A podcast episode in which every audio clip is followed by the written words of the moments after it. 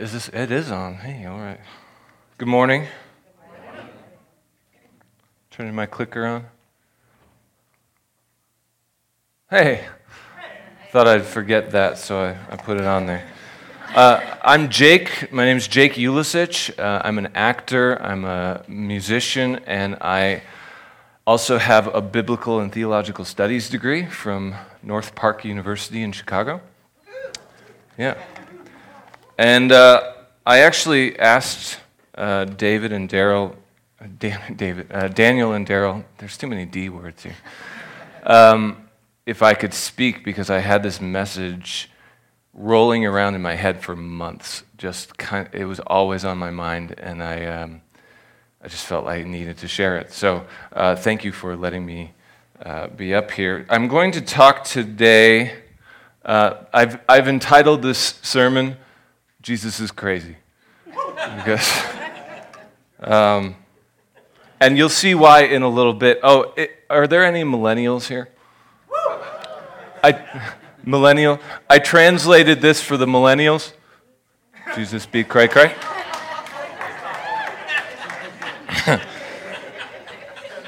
You're welcome. Um, but uh, surprisingly, we are actually going to start this with the story of Jonah.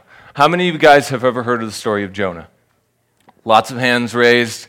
Um, and there's actually a couple of stories of Jonah that I actually want to get to um, because I think there's some confusion about what the message of Jonah really is.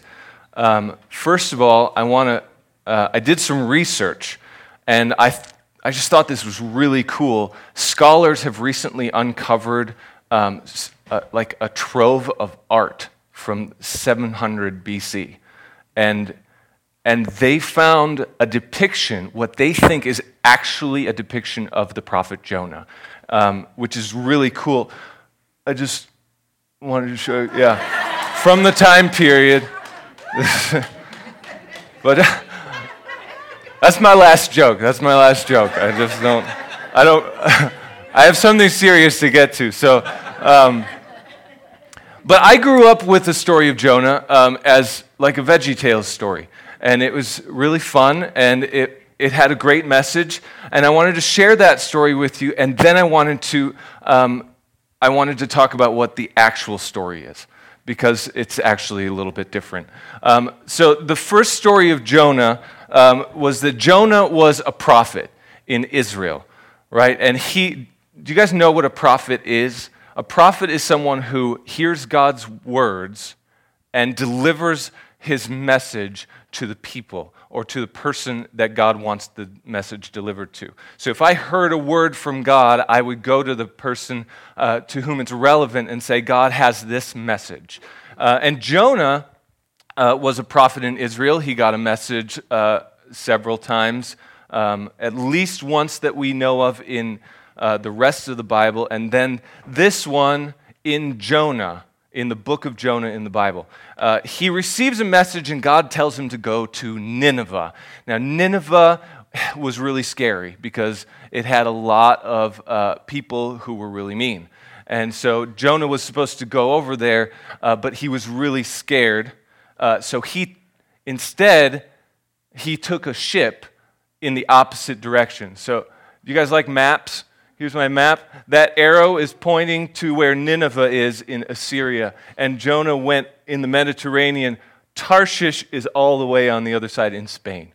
So he went on a ship in the opposite direction.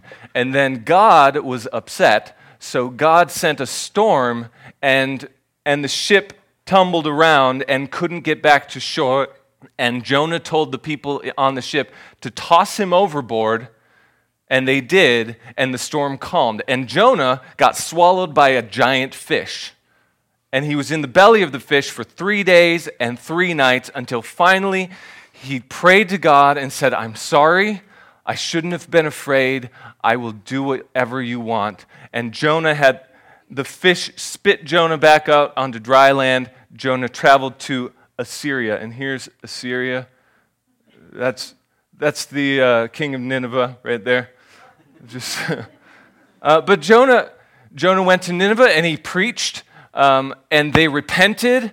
Jonah learned his lesson, God spared the city, and everything was great. And that's the story that I heard as a kid.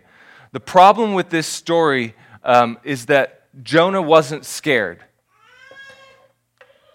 Jonah wasn't scared to go to Nineveh. He didn't run away because he was scared to go, he ran away because he hated them.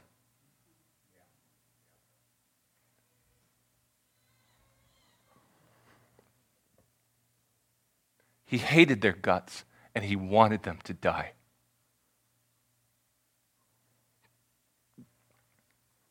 See, Assyria was the worst, literally the worst. They were filled with warlike people. They worshiped a warlike God, and they went to battle and they kicked everyone's butt. No one could stand up to the Assyrians. Not the Egyptians, not the Persians, not the Babylonians, not the Phoenicians, not the Israelites, not the Arameans. Everybody in that area got the snot kicked out of them all the time by the Assyrians. And the Assyrians demanded tribute. They would say, Give me a bunch of money every month or every year, send it my way, and if you don't keep those payments coming, we will come down there, we will rape your women, we will kill your young men, and we will take your kids as slaves. And they did, if you didn't pay up. They were the worst. And Jonah and all the Israelites and all the rest of the people in this area in the Middle East hated them because they were the worst.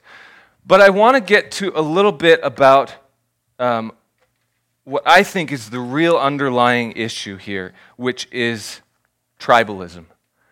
Everybody in the ancient world, including the Assyrians and including the Israelites, had a tribal mindset.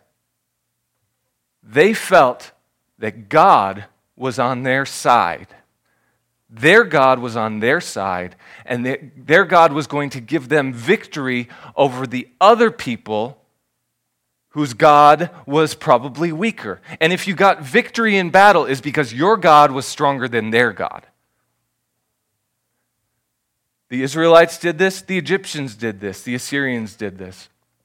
In fact, much later than Jonah, uh, the Assyrians had an army that was coming down to face the southern kingdom of Judah, and it got annihilated by a storm or by a, a natural disaster. And the Israelites attributed it to their God. What a lot of people don't know is that the Egyptians attributed it to their God. They all said, Our God did this. If you won in battle, your God was victorious. In fact, the, the uh, Philistines which lived next to Israel. One time they captured the Ark of the Covenant and they put it in their temple. The Ark of the Covenant was Israel's uh, symbol of their God. It's where God, God's presence was in Israel. And, and the Philistines beat them in battle and they took the Ark of the Covenant and put it in their temple as a trophy. Right? And then, and then uh, the Philistine god Dagon actually fell over and it was they were scared, so they sent it back. but, but they were all, this happened all the time. You would beat someone else and you would take their gods as trophies. and um, so the story of Jonah is that Jonah um, ran away. He said, I'm not going to have this. And the, the structures, the dynamic is the same. He, he went on the ship, he got swallowed by the fish, uh, he repented, said, I'm sorry, he left, uh, he went to Nineveh, uh, and then he preached to Nineveh, and the Ninevites sorrowfully clothed themselves in, in sackcloth. It's, it's as if you had like a potato sack and you put that on instead of your clothes. It was a way that they showed that they were truly sorrowful, and they would weep. And Jonah went outside the city, and he sat down to watch the city to see what would happen to it. And nothing was happening because they had repented and God had relented. And um, it was Jonah's trip. And uh, Jonah, in chapter 4, it says, But to Jonah this seemed very wrong and he became angry. He prayed to God, Isn't this what I said, Lord, when I was still at home? That is what I tried to forestall by fleeing to Tarshish. I knew that you are a gracious and compassionate God, slow to anger and abounding in love, a God who relents from sending calamity. Now, God, take away my life, for it's better for me to die than to live.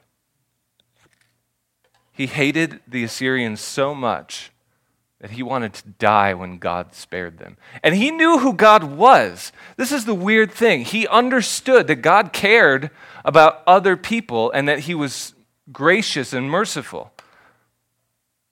And yet, Jonah saw the Assyrians not as people that God cared about, but as people who were enemies of God because he had a tribal mindset, even though he knew who God was supposed to be. And, and uh, the book of Jonah continues in this weird story. There's this weird story about how Jonah's sitting out in the sun, basically. He's suffering because it's hot, he has very little food and water, uh, and, he, and God allows a plant. He causes a plant to grow up next to Jonah, and it gives him shade. And then God allows the plant to wither and die. And Jonah gets mad, right? And, and Jonah's like, why would, why would you let that plant die? And God's response was, You have been concerned about this plant, even though you didn't tend it or make it grow. It sprang up overnight and died overnight. And shouldn't I have concern for the great city of Nineveh, in which there are 120,000 people who do not know their left hand from their right?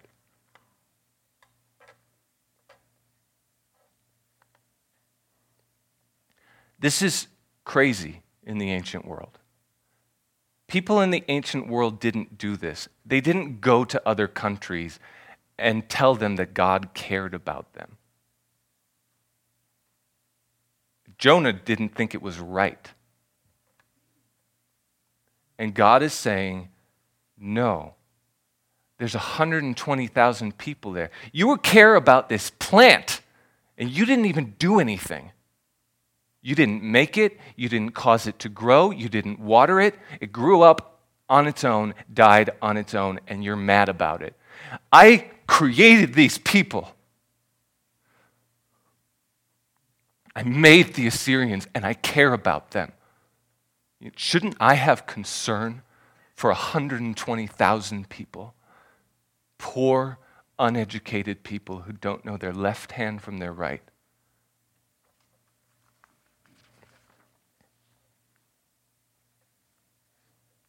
Let's fast forward because eventually the Assyrians did get destroyed. They got everybody got fed up with the Assyrians. They turned back to uh, their warlike ways, and everybody teamed up on them the, the Persians, the Medes, the Babylonians, the Israelites, the Egyptians. Everybody got sick of it and teamed up on them and finally kicked their butts. And, um, and then the Babylonians rose to power. And then Persians beat the Babylonians and they created this big empire.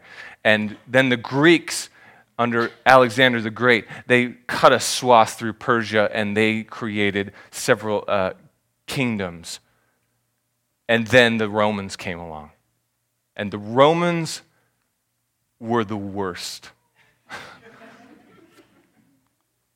Not there yet. The Romans were horrible.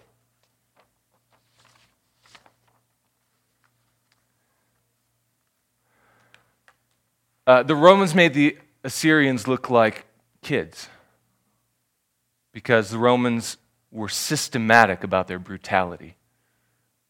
They not only killed your young men, raped your women, and took your children as slaves, they set up garrisons in your hometown. And they regularly collected taxes, and they regularly bullied the people and reminded them who was in charge. And the Roman soldiers See, Israel was under constant occupation. They had the Babylonians, the Persians, the Greeks. They were never in charge of their country again after, after Babylon. And then the Romans come along and they're the worst. Literally. They, in fact, a Roman, if you're an Israelite, and a Roman soldier came to you and hit you in the face, do you know what you could do? Nothing. You bowed your head and you took it. If a Roman soldier uh, demanded your cloak, he could take you to court and his word was everything and your word was nothing. If he, if he said, This is my cloak, then it's his cloak and you have to give up your cloak. And you know what you could do about it? Nothing. You bowed your head and you did what you were told. And if a Roman soldier wanted someone to carry his pack, he could stop you in the street, minding your own business, going about your life, trying to make a living, and make you walk a mile with him, carrying his stuff. And there's nothing you can do about it. They bullied you. They were like slaves to the Romans. And the Romans were hated. They hated the Romans deeply. And the Pharisees and the Israelites in general, they developed this idea of a Messiah. Now, the Messiah, the idea of a Messiah was already in their scriptures. It was already, it was already kind of out there that God was going to send someone to save them. A Messiah is an anointed one. Anointed means they pour over their head with oil to symbolize that God is on that person and that they are special and that they are going to fulfill God's purpose. So they had an idea, a mythology about a, a Messiah that was going to come, and that Messiah was going to save them from the Romans.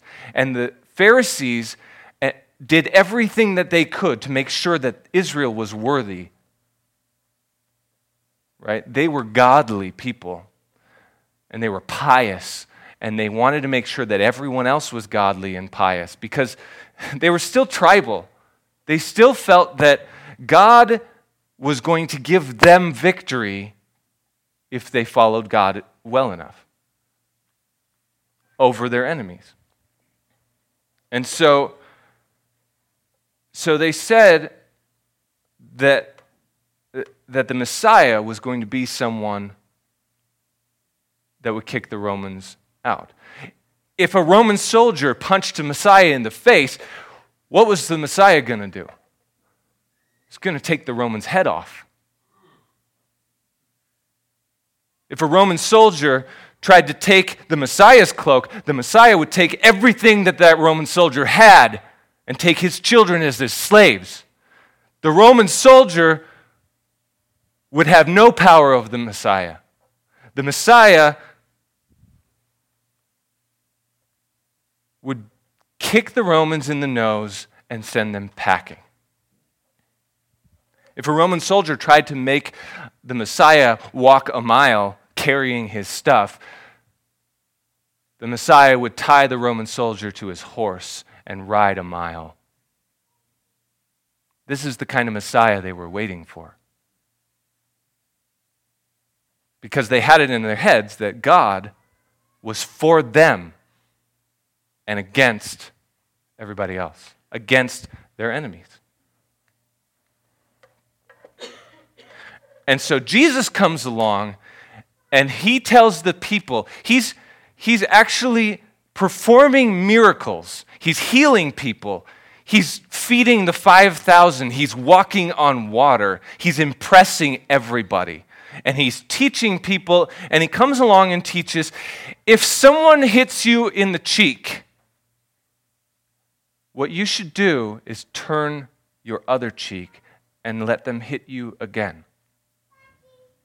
And then he says, if someone sues you for your, for your cloak, offer to them your shirt too.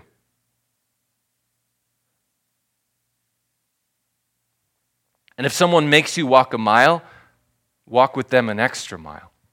This is the exact opposite of what they're waiting for And to be honest, it's kind of crazy. Would any of you even.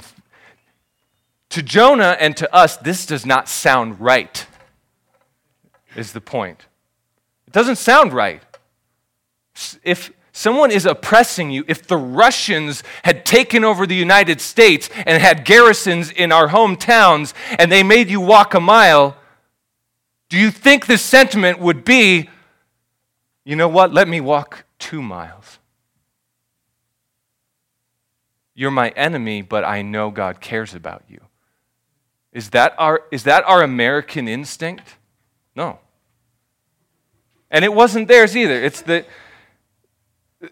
the teachers of the law and the Pharisees, they came to Jesus wondering, what is going on? You seem like the Messiah because you're healing people, because you're performing miracles. So they go to him. It says, the Pharisees and teachers of the law said, Teacher, we want to see a sign from you. And most of us read this and go, wait, hasn't he been performing signs this whole time? No, they want to see a sign that he's going to kick the Romans' butts. They want to see a sign that he's for them, that he's the anointed one who's going to save them from the Romans. And he says,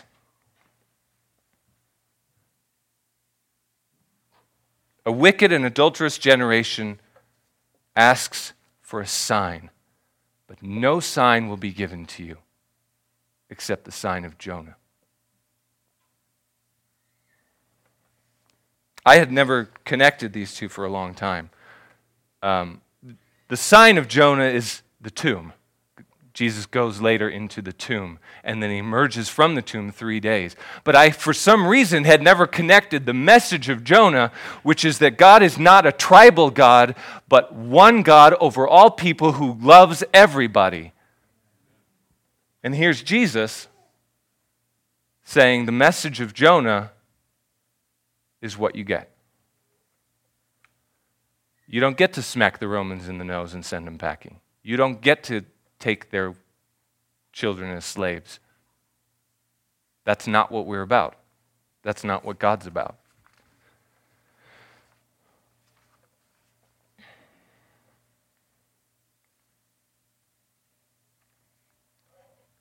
So Jesus